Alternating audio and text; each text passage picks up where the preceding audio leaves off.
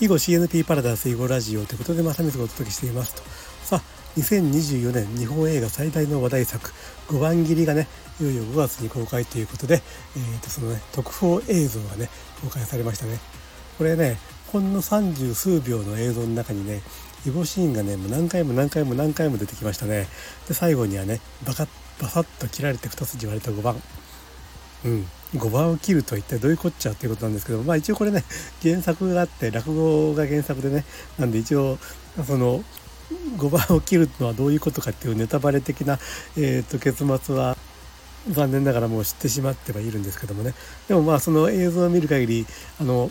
なんか思ってた以上にイゴイゴした映画になってるなということですよね。でまあ主人公が草薙剛ということで、ね、今あの NHK のね朝ドラ「ブギウギ」でね非常にもう国民的俳優になってきてるっていうことでねいいタイミングかなと。これなんか去年のねあの去年じゃないや。あ去年か。あの「らんまん NHK の朝ドラらんまん」の神木隆之介とね原部南が、えーと、らんまんが終わった後にね「ゴジラマイナスワンに出てきたのをちょっと思い出しましたけども。まあそういう意味じゃねブギウギの主人公の趣里がねなんでこの5番切りにキャスキャスティングされてないんだよということを、まあ、言いたくもなりますけども、まあ、言ってもせんなきことということであります。まあ、映画公開に向けてそして公開された後にね後にねますますね囲碁への注目の集まる2024年ということでした。はい楽しみですね。